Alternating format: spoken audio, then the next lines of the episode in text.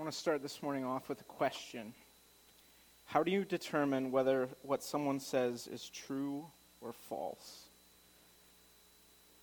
I'll start with an example. So, in Edmonton, there's this guy called the Push Up Guy, very profound name. And he would go around and challenge people to see if they could beat him at push ups. And uh, this guy didn't look like anything special until he actually started doing it. he looked like a little bit of a, let's say, nice term, fluffy guy, but he could do a lot of push ups.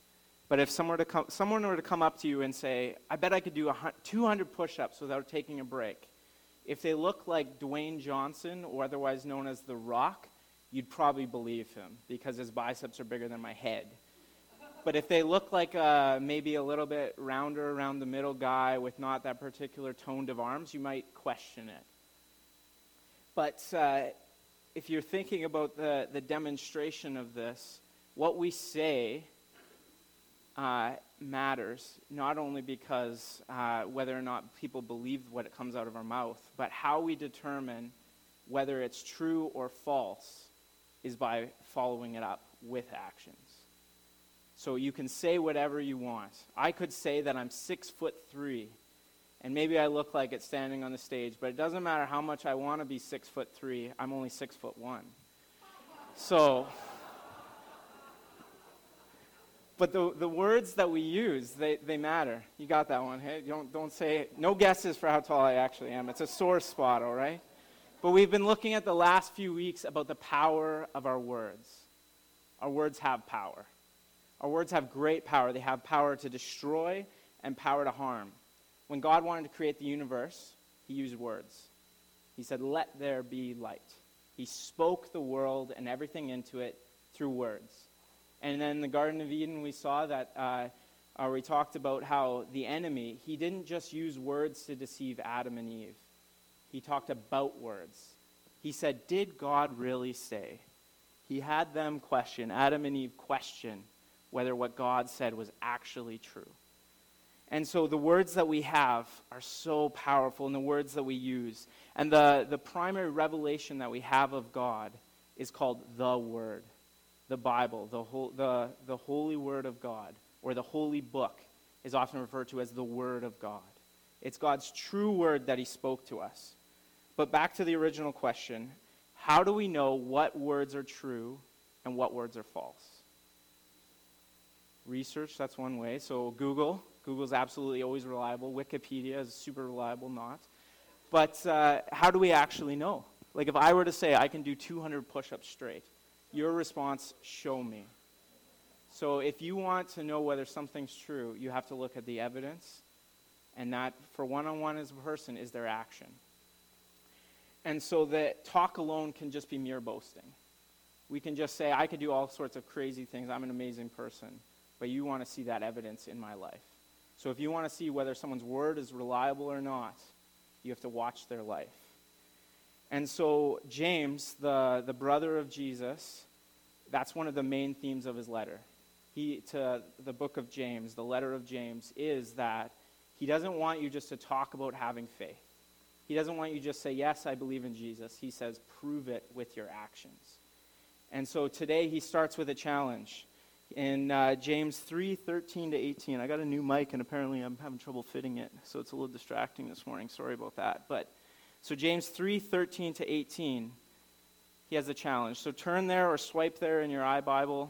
Uh, I'll be reading of the NIV 2011, so it's slightly different out of the Pew Bibles. But he starts off with this great challenge to help us finish off our series on Watch Our Words, or Watch Your Words, rather. So, James 3 13 to 18. He says, Who is wise and understanding among you? Let them show it by their good life, by deeds done in the humility that comes from wisdom. But if you harbor bitter envy and selfish ambition in your hearts, do not boast about it or deny the truth. Such wisdom does not come down from heaven, but is earthly, unspiritual, demonic. Where you have envy and selfish ambition, there you find disorder and every evil practice. But the wisdom that comes from heaven is first of all pure, then peace loving, considerate, submissive, full of mercy and good fruit, impartial and sincere. Peacemakers who sow in peace reap a harvest of righteousness. May God bless the reading of his word. So James starts off with a challenge that if you think you're wise, you think you're a person of understanding, prove it. Prove it with your actions. So, who is wise and understanding among us? Are you bold enough? Put up your hand. No, you don't. Please don't do that this morning. But you'll have everyone watching you like a hawk for the rest of your life. But uh, you don't have to answer that out loud. But who is wise and understanding? Show it. Don't just talk about being a person of faith. Show it with your actions. And he specifically says, if you're wise and understanding, that's great, but show it with your good deeds. Don't talk about how wise you are, show how wise you are. So I love James's style. He's like, You think you're something? That's great. Now go out and show me how great you are. He doesn't just say, just come and say all the right words, but do the right things. So you say you love Jesus. Show me. That's what James is saying. You say you love the Son of God, then prove it. And uh, my older daughter, when she goes to, to dance class, she has a ballet tap split thing, so it's an hour, half hour of each. She loves coming home and saying, I learned this new dance move, and she tries to explain it. And God bless her, she's not quite there at the explanation of the dance stage, or I'm not visual enough to understand it. So uh, and I say, Show us the dance move. And then we can understand what a shuffle step turn is, because I have no idea. But we say, show us, show us what the dance move is, and then we can feel like we're a part of it. Then we can actually grasp it and understand it. Now, with wisdom, it's not necessarily as simple to show as a dance move. There's no just one action that you can show to show that you're wise. But it's impossible to overstate how important wisdom is. The book of Proverbs, for example, is all about wisdom. It personifies wisdom. It has all these uh, pithy sayings that shows how important wisdom is. And wisdom is a theme all throughout the Bible that says, get wisdom. Wisdom is so important. And just keep going, get wisdom. And if you think, when you think about wisdom in your mind, what do you think of? What do you picture in your head? Gray hair, there you go. We have a lot of wisdom in this room. Uh, Star Wars fans, maybe you think of the wizened old Yoda. Ooh, wise I am. That was a terrible impression. That was almost as bad as Andrea's, but. But, uh, or maybe we think of, maybe we think of the, uh, the hermit that's on top of the mountain, that if you want wisdom, you have to climb this mountain, go up to the top, and say, oh, great person, what do I, what do I need to do in this situation? Go eat a taco. That's what we, we think of. We think of someone who's old, who has all of the knowledge in the world, that can just tell us something. They've lived a long life, they have there. And so, as much as wisdom is the, uh, the theme of the book of Proverbs and everything, let's, uh, a study of wisdom shows that it's not just the accruing of knowledge. Someone could have all the knowledge in the world and still be a fool. Because knowledge isn't just, or wisdom isn't just about knowledge, it's about having knowledge and knowing what to do with it. And so, uh, one definition of wisdom is wisdom is using knowledge to distinguish the moral thing to do in any given situation and then doing it. So, not just knowing the good thing to do, but actually doing the good thing. So, wisdom knows the good and knows how to do the good. So, wisdom is doing the right thing. So, therefore, knowledge isn't just passive, it's active. It's not about book learning if you are foolish and we could think of lots of characterizations of the uh, uh, professor who has all of this knowledge but doesn't know how to make a sandwich. It's just kind of this useless thing. They have all this book knowledge about this one specific thing, but they don't know how to actually live life. That's not the wisdom we're talking about. The wisdom is understanding, wisdom and understanding that actually leads us to doing good things. So after providing this challenge, James then goes in and gives us two contrasting views of wisdom. The first is false and earthly wisdom, and the second is true and heavenly wisdom. And so, since James starts with the what not to do, we will too. We'll start with earthly and false wisdom. So, in verses 14 to 16 of uh, James 3 here, James gives us some warning signs uh, for those who may think they're wise but aren't actually. So, the characteristics of this, as given by James, are envy. You wish you had what other people have. And it comes with this comparison. You compare yourself to other people. Selfish ambition, which our world often calls drive and says is a great thing, or motivation, which notice that it says selfish. It doesn't say ambition itself is a bad thing. You can want to do great things, but if you're doing it selfishly, that's when it's bad. And so, uh, selfishly looking to your own needs and your own wants, this causes you to use other people to pull yourself forward rather than trying to help those around you. And uh, it also is, looks like taking the credit for anything good that happens, but never accepting the blame. So if you're at work and uh, it's a team project, well, that was my great idea. It succeeded. You get you get all the rewards and say, yeah, that was my, my idea. But if the, it fails, say, well, it's, it was a good idea, but my team was terrible. It's their fault. Like, they're the ones that did it. And we all do this at one point or another. And so it's uh, wanting the attention, but never taking the blame. And also, it comes with a, uh, an unwillingness to take responsibility for our own uh, inaction or the own things that we have done wrong. So it's not taking the blame for things when we actually deserve it.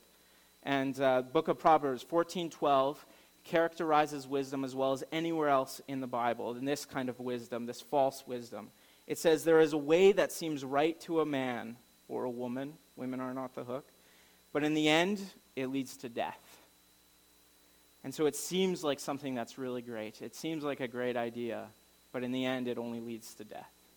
And then this kind of selfishness and self deception, James warns about early on. And he, he says that it's, it's absolutely dangerous to be prideful. A couple of direct verses that speak to this are Proverbs 3 7. It says, Do not be wise in your own eyes, fear the Lord and shun evil. And then Proverbs 28 26. He who trusts in himself or herself is a fool. Pretty simple. That's in the Proverbs, it contrasts wisdom with fools, wise people with fools. So, saying that if you trust only in yourself, if you think you're everything you need to be, then you're a fool. You're not good enough to be absolutely everything you need to be. So, James is essentially saying through all of this that if you don't have a heart that is aligned with God, if you don't follow Jesus obediently in your life through deeds which follow your speech, then don't even say you have faith. Don't talk about being a follower of Jesus if you don't actually show it in your life. He says, uh, he says that is the foolish thing to do. That's earthly wisdom and it's boasting. So he's harshly and directly calling out those who would say that they're followers of Jesus, but don't show it with their lives. And, he's, and he says, if you're seeking your own glory rather than the glory of God, then don't say you follow God because you're not. And so, for those who look to themselves first rather than to Jesus, he calls them out and says, Stop, don't do it. And this rebuke is intended uh, and needed for those who actually show their faith with their actions. So we can say all we want all day long, I follow Jesus. But if a crisis, crisis happens or something else appealing comes along and we choose to go in the opposite direction of Jesus, then he's saying, don't fool yourself. You're not actually following God. So prove it if you have faith in God. So those are the those are the characteristics of false wisdom. It's a knowledge that puffs up, that says I'm really good, I know a lot, I'm better than other people. That's the wisdom that uh, Earth has. And look at uh, things and act as if we're better and superior than other people. So I have a master's education, I have a PhD, so I'm smarter and I'm better than everyone else. I deserve a better. I deserve better attention. I deserve the credit. Everyone else is a fool. If you find yourself constantly thinking how foolish everyone else is, that's probably a warning sign. And uh, I have to do that when I'm driving sometimes. I have to go, maybe I'm not the best driver in the world. Maybe, I, maybe the issue's me, but. And we could all fill in the blank there. Are there times when I think I'm better than everyone else? Check your heart. And so we've seen that the, the negative effects of unholy speech that we've talked about in the weeks past. It's gossip, it's slander, and it's this poison that can spread. And James 16 shows the results of such behavior and effects. It leads to boasting, it leads to envy, and it, it spreads throughout. So this, uh, it, it ends in disorder and evil practices. So it, the, the negative speech that happens in community leads to negative actions. So these are things like lying, uh, stealing, cheating, manipulation, maneuvering, trying to get our own way through this process. And it could go on and on and on. These are the effects of negative speech. And so James is saying uh, in verse 16, he reasons from the effects that you can see around somebody who is earth, has earthly wisdom, and that's it. It's that around them is this pool of chaos. Around them is this pool of negativity. Rather than having an uplifting effect on people around them, they actually have a negative effect. And so he says you can see that effect when you take a step back and look what's going on around that person. They may have great talk. They may profess Jesus. They may say all of these great things. And yet, if you look at the results and the fruit of the lives that's around them, it's negative. And so he's warning these people, and he's warning us, all of us, to watch out. And sometimes we all have a very, I shouldn't even say sometimes, most of the time, we all have a very hard time seeing ourselves for how we really are. The ability of the human heart to deceive ourselves and think that we are the one that's right, even when we're wrong, is incredible. And so he warns of this self deception. If, our, if we can look around at our circle, rather than talking about other people and let's look around the circle, let's look at ourselves and look around at the circle around us. When we are around people, are we bringing them down? Is everyone around us seem like they're kind of down? Maybe, maybe the influence is us. Even if we could talk the right talk, a, a show or a, a closer look shows that our wisdom may not be of God. So when our lives are directed against God, even if we have the right speech, even if we talk the nice things, we can have superficial religious speech. We know the things to say we can't help but act from our heart. Our hearts actually betray us for what we are actually following. So before we go too far in this line of thinking, we shouldn't uh, try to demonize people. James isn't saying that the church is filled with all of these people that are possessed by demons. He's just saying that there's a duality, that sometimes we make bad choices and do these things. And that's an extremely scary thought that sometimes we uh, can be trying to serve God but if we're actually just thinking in an earthly, human way, our human selfishness can actually serve the enemy. What we think is serving God, if it's done in a selfish way, it can actually be operating for the enemy of our lives and of our souls. And so rather than trying to think of somebody who's, oh, this person is evil, we can just think of maybe they're just a person with the right intentions, but with the wrong twist on things. And it, for a biblical example, we don't need to look any further than Peter. Peter was the original, the rock. Dwayne Johnson stole that from him, but he was the rock first. He didn't quite have the bod for it, but Peter was one of Jesus' closest disciples. And he walked so closely with Jesus. And in Matthew 16, 16, he has an amazing declaration. He, ha- he has this thing, uh, this wisdom that he is able to profess that is from God alone. It says, um, uh, Jesus is asking, who, who are the people saying that I am? And they say, throw out some things. Oh, you're, you're uh, um, Elijah, come again. You're this guy, you're that guy. They throw out all these things. And then he says, Well, who do you say that I am? And Peter responds with this You are the Messiah, the Son of the living God he gets right to it. He says, You are God's son. You are the one that we have been waiting for. You are the promised one that is going to save all of us. And that's an amazing declaration. And so Jesus in the next verse replies, Blessed are you, Simon, son of Jonah, for this was not revealed to you by flesh and blood, flesh and blood, but by my Father in heaven. So Simon Peter was able to declare this thing that he got from God. The Holy Spirit spoke to him and showed him that Jesus was the Son of God. That's so awesome. That's it. Like, it's easy for us on this side of the cross go, yeah, Jesus is the Son of God. But if you were walking uh, in that time, Jesus didn't look anything like the Messiah that they thought he would be.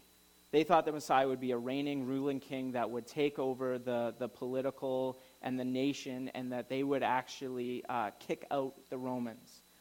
Jesus came as a poor person who was the son of a carpenter from meek beginnings and just walked around homeless and just speaking and doing amazing miracles, but he didn't look at all handsome. He didn't look, there was nothing special about him, is what the Bible says.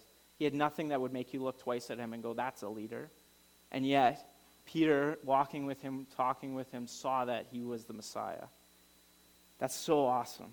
And so Peter has this great revelation who Jesus is.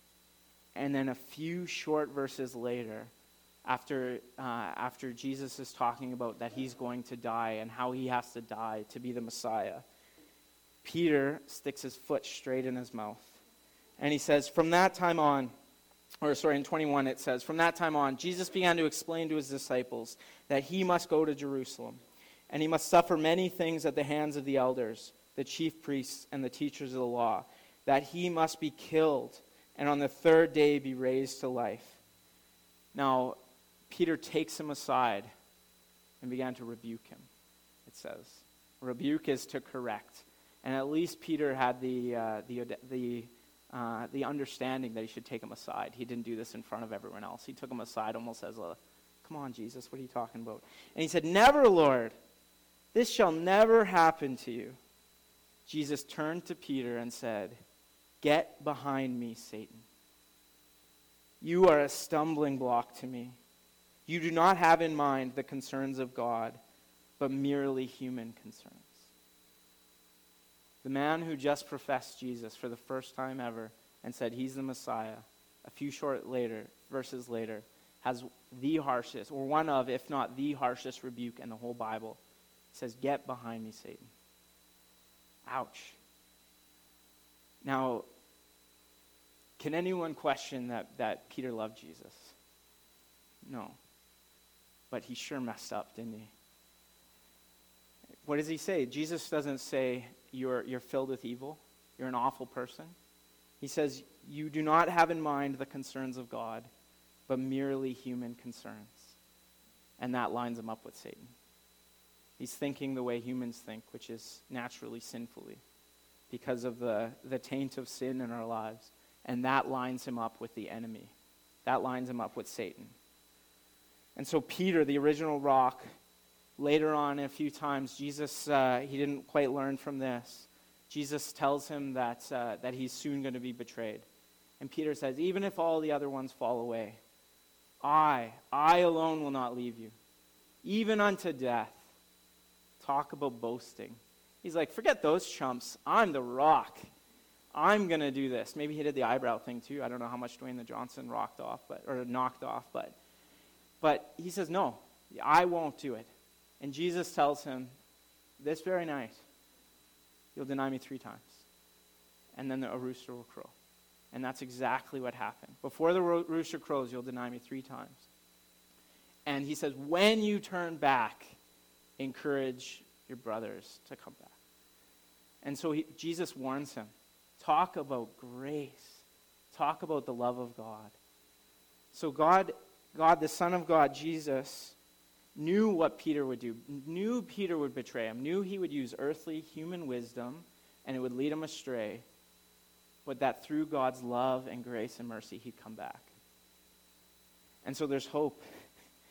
Peter had great intentions for Jesus and was just trying to help him out. He's just trying to bring him back. He's like, ah, it's pretty silly, Jesus. You could just do whatever you want. And the reason that Peter had problems is because he put his desires, his thoughts, his will above God. In that moment, Peter was his own God. He, he thought, I'm better than God. I'm smarter than God. God is wrong. And that's, that was the original sin. Before Adam and Eve, that was the original sin of Satan. He said, I don't want to follow God anymore. I want to be my own God.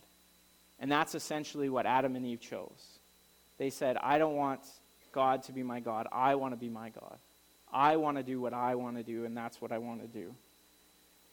And so even if the things that we do, even if the wisdom that maybe we're trying to operate in is good by worldly standards, if it doesn't line up with Scripture, if it doesn't line up with godly wisdom, if it's selfish and self serving, first of all, rather than God honoring, then it's dangerous and harmful. So it doesn't matter how much you put God's name on something. And people do this all the time. People say that, uh, well, uh, God wants me to do this. In, uh, in Bible college, lovingly called Bridal College. There was one girl of that was a few years before me, but the teachers told us about that, had no less than three guys come up to her in one semester saying that, that God had told them that uh, they were to marry. And uh, she, her response was pretty good, and she said, Well, you'll have to work that out with the other two and see which one is used right, because God certainly doesn't want that. So uh, sometimes we, we put God's name on things, and it's actually our thing. It's not God's thing, because we, we've convinced ourselves that we want. So this type of false wisdom taints and infects others. Now, no one's going to stand up and say, Yep, I'm going to boast about my earthly wisdom. So Peter, uh, James warns us about boasting about our human wisdom, but we're capable of great self deception. We're capable of convincing ourselves that, uh, that we are doing the right thing, even if it's wrong. And that's why we need to be in a community. That's why we need people around us who have a relationship with us that can take us aside and say, Are you sure about that one? Are you sure about that decision? and we're called to, to go along with Jesus. And Jesus has great grace, as Peter, uh, we see through Peter. He weeps bitterly, and yet he returns to Jesus because Jesus is faithful no matter what. And so, earthly wisdom, we put ourselves up, and it leads to jealousy, comparison, and distracts us from the eternal perspective we're called to by God. And so Paul, uh, contrasting human wisdom and godly wisdom, said this in 1 Corinthians 1.25. For the foolishness of God is wiser than human wisdom, and the weakness of God is stronger than human strength. So it's pretty clear. Let's go for godly wisdom. So what does it look like? Reading it again, verse 13, 313 says this. But the wisdom or sorry, who is wise and understanding among you? Let them show it by their good life, by deeds done in the humility that comes from wisdom. So, the primary characteristic of godly wisdom is humble obedience to God. It's humbly showing that you're following God. And it's through this we can see the humility and the, the good deeds that come from that humility. And so humility is the opposite of pride. It's not, but it's not self-effacing. It's not uh, where pride is building ourselves up and thinking ourselves great. Humility isn't tearing ourselves down. I love the saying, I'm sure you've probably heard it before, is humility isn't thinking less of yourself. It's thinking of yourself less. So it's not putting yourself down, it's actually just building other people up. It's thinking about the needs of others rather than the needs of yourself. And so in uh, verse 17, it says, the, ver- the wisdom that comes from heaven is first of all pure, then peace loving, considerate, submissive, full of mercy and good fruit, impartial and sincere. These are all the exact opposite of the negative characteristics of human wisdom. Earthly wisdom doesn't tear other people down to build ourselves up, it builds other people up. Instead of thinking of ourselves first, it's thinking of other people first. And so purity means that it's untainted, it comes from God. It's not compromised or mixed good and bad. It's not picking the least bad option. It's actually just following the good. So only a, a fool likes controversy and strife and argument, where heavenly wisdom seeks peace. And more on this uh, in the next verse we'll get to, but consideration means that we're caring for the needs of others. Uh, it's not always being nice, per se. We always think of, well, you can't say that because it's not nice.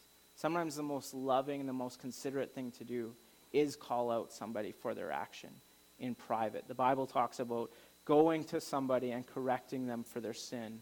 And if they repent and if they turn, then you have gained a brother or a sister. And so uh, being considerate means doing what is best for the person. And so being and then being submissive doesn't mean being passive and just going with the flow, but it's actually submission to the right authority. So James uh, very intentionally in this letter was talking about Christian leadership. And he said uh, to the leaders that uh, were in this church, they submitted to him as their leader, and the people in the church needed to submit to their leaders. And ultimately, all leadership comes from Jesus. So we are all to be submitted to Jesus but then he also gives us earthly leaders to submit to. And so uh, he warns about the multiplication of having a ton of people as being leaders because he said then you can't. Uh, some people actually go into leadership for the wrong reasons. Some people go into leadership because they want to lord it over others. Some people want to control other people. And so James warns that uh, some want to be teachers or leaders for selfish ambition. And so, even leaders, and especially leaders, need to lead with humility and with submission to their leaders. And the next thing is mercy and good fruit. So, those who have received mercy from Jesus should be the most merciful people. If we recognize and realize how much we have been forgiven, we should forgive so much. And so the good fruit is uh, looking around, and rather than seeing the negativity around us, it should be seeing the positivity. When people uh, leave a conversation with us, do they feel built up? Do they feel encouraged? Do they feel refreshed?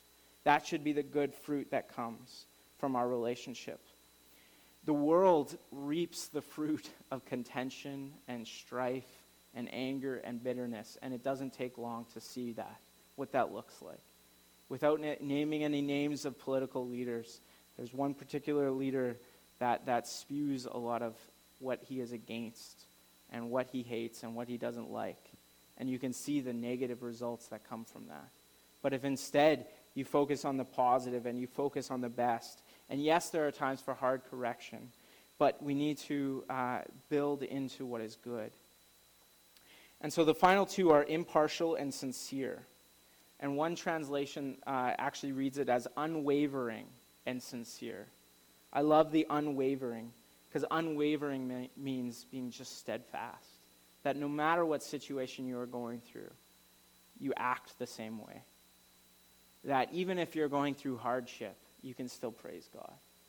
Whether you're going through the good times or the bad times, you can still be a dedicated follower of Jesus. You're unwavering despite all of life's storms. And so this, is, this would be a person of integrity. So we talked earlier about how you can tell whether someone's words are true or not.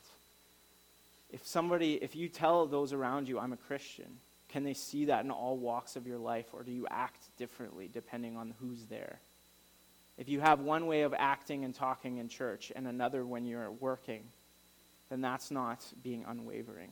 That's actually being insincere. And so, uh, James also talks about the importance of the words that come out of our mouth so much. And so the words that come out of our mouths should match our actions. It shouldn't be saying one thing and then doing another. If we say something, it should be as if we've already done it. And uh, James in another part says, Let your yes be yes and your no be no. That should be it. If you say you're going to do something, then do it. And so, uh, earthly wisdom is poisonous like a cloud that infects those around us. Godly wisdom is like a cleansing fountain that actually helps those around them. And then the final verse, uh, verse 18, says, Peacemakers who sow in peace reap a harvest of righteousness. Peacemakers who sow in peace. I love that. It's this beautiful picture of being a farmer who's throwing out seeds of peace it's this beautiful blessing of actually causing uh, strife, controversy to calm down. And the harvest is a harvest of righteousness, it's this harvest of goodness. And so James' focus on peacemaking is really at the heart of the gospel. Jesus came to reconcile the world to himself by making that step. He came down to earth not to bring judgment, not to bring hardship, not to bring pain, but to say, here's the way back to relationship with God. He came to bring peace, He came to, to make peace. And so uh, when we sow seeds of peace as a church, as a community, then there should be fruit of that. So there should be rich reconciling actions and activities in a church. So these are evangelism, defense and care of the poor, counseling the trouble, offering hospitality to the stranger, providing shelter for the battered, sending missionaries throughout the world, and many, many more. And all of these things reap, uh, reap a harvest of righteousness. That's what we are called to do. So, wherever the church of Jesus Christ is doing these things, the kingdom of God is seen at work. That's what we are called to be, to be peacemakers. So while false wisdom infects and tears down, true wisdom builds and advances. So just like an infection that goes untreated, that the patient gets worse and worse and eventually dies. The opposite, uh, and that's earthly wisdom. If it just keeps going, it gets worse and worse. But godly wisdom grows and grows. So it's a cycle that leads to, to more and more goodness, more and more good actions, more and more wisdom, more and more understanding. And so the way that, that, uh, that we are built is that we naturally operate in earthly wisdom, because that's the sinful side. But we are called to operate in godly, true wisdom. And so it's pretty apparent, and I think if any of us would ask, well, which one would I desire? I think we would all say, well, of course I want to be good. Of course, I want to act. Of course, I want to do the good things. I don't want to be selfish. I don't want to do anything. And there's, I don't think there's anyone in the world that says, I want to be a selfish person. But it's not just a, a desire that does it. It actually, we need something more. We need something outside of ourselves to help us with this. The way that God designs our hearts is that they're actually a product of what we feed by our minds. And so what we feed grows, and what we starve dies. So what we feed grows, and what you starve dies. So if you want heavenly wisdom, then you mo- must focus on and spend time developing heavenly things. And this all starts in our minds. Romans 12:2 says, "Do not conform to the pattern of this world, but be transformed by the renewing of your mind. Then you will be able to test and approve what God's will is, his good, pleasing, and perfect way. So, one of the ways to do this is meditating on the Word of God. The, the illustration uh, that I love for this is like is cows, but a little less disgusting because the way cows actually chew grass is they have four stomachs, and they, they if, you, if you see a cow, they're always chewing on things because they chew the grass, it goes into one stomach, transfers to the other one, they regurgitate it back into their mouth. They chew it up some more, goes back into the third stomach, moves to the fourth one, and then finally comes out. So a cow is constantly chewing on grass in different stages of digestion. And meditating on the Word of God is like that, but far less disgusting. but it, it's, it's chewing on the Word of God. It's not just reading it just all the way through the Bible and go, okay, I read it. And it's not just memorizing it either, but it's actually taking time to soak it in and go, what does that mean for me? How do I actually live that out? Jesus says to love my enemies and to pray for those who persecute me. How do I actually do that? And it's meditating on it, it's dwelling on this. And how you will do that will depend on your own specific wiring, but there's Bible apps out there, there's hard copy Bible reading plans, there's so many different ways of doing this. But the most important thing in all of this is the relationship with Jesus. You could be in church your entire life. You could hear, hear a thousand sermons. But if you don't have a personal and growing relationship with Jesus, it's useless. It doesn't mean anything, it doesn't go anywhere. And so when you come to Christ for forgiveness of sins and you have a reconciled relationship with Him, He saves you for heaven completely. When you say you believe in Jesus and you give Him the lordship of your life, you are saved for heaven completely. You're in. That's it. That's all you got to do. But there's an entire process that takes a lifetime of growing and deepening in relationship with Him. So He saves you for heaven completely, but saves you for earth for the rest of your life, progressively. And so we're not just meant to operate as Christians when we get to heaven. It's not about a ticket to heaven. It's actually about living out your faith on earth in this life and using the time that He gives you. So uh, all of this means that if you want to follow Jesus, if you want to have earthly wisdom, you have to surrender to Him. You have to live a daily walk with Him. And it's uh, simple and yet difficult at the same time. It means rather than being a slave to sin, it's being a slave to Jesus the Christ. And it's uh, one of the, the beautiful pictures that I like to think of, or weird pictures that I like to think of, is often we treat Jesus like the Queen of England that the Queen of England, we, we recognize her. You know, she's the queen of our country, she's the head of our state. Uh, no laws can get passed without her representative actually marking them off and saying, yep, that, that can be a law. Yep, that can be a law. But when actually push came to shove, if she actually said, no, you can't have that law, no, you, I don't want you to do that, we'd kick her out because she's just a figurehead. We just say, yes, she's my queen. And, and for immigrants that have come into the country, they've had to do the, the, the pledge to the queen. They've had to say, yes, I, I follow the queen, I'm under her sovereignty. But it's just a figurehead. She's not actually there. If she actually tried to do anything, then she'd be out. And even in England, the prime minister meets with her once a week for an audience, goes through some of the things, and then leaves. Once a week for the queen, the most powerful person in the country. But that's often how we treat Jesus. We give him once a week. We come, give him an update of our life. We come and hear something. But if he actually told us to do something, then you're out of there. No, it's too hard. But that's not what God calls us to. He says, I paid my entire life for you. I sacrificed my life for you. I took the bondage of sin and slavery that off of you so that you could be free to choose me and to choose to walk in heavenly wisdom. And yet sometimes we, we say, yeah, thanks for the freedom, but I, I'll use it just to do what I want to do. So, uh, three ways to act on this this week seek to be humble. And I see say, seek because it's a process and you need God's help. And the second is ask God to give you wisdom. God is a good father. If you ask for wisdom, he will give it to you. And then thirdly is, uh, is to just meditate on the word of God this week. Pick a passage that speaks to you and meditate on it, chew on it, go through it. But uh, would you join me in prayer? Lord, have all of us, have our whole hearts. Help us to be fully devoted to you. The areas of our lives that do not honor you, please help us to give them to you, to cleanse and to purify. Please confront us with any earthly wisdom in our lives and in our midst. Cleanse us and purify us and confront us with our sins so that we, we may be pure and holy, and then fill us with your heavenly wisdom. Lord, you're so good.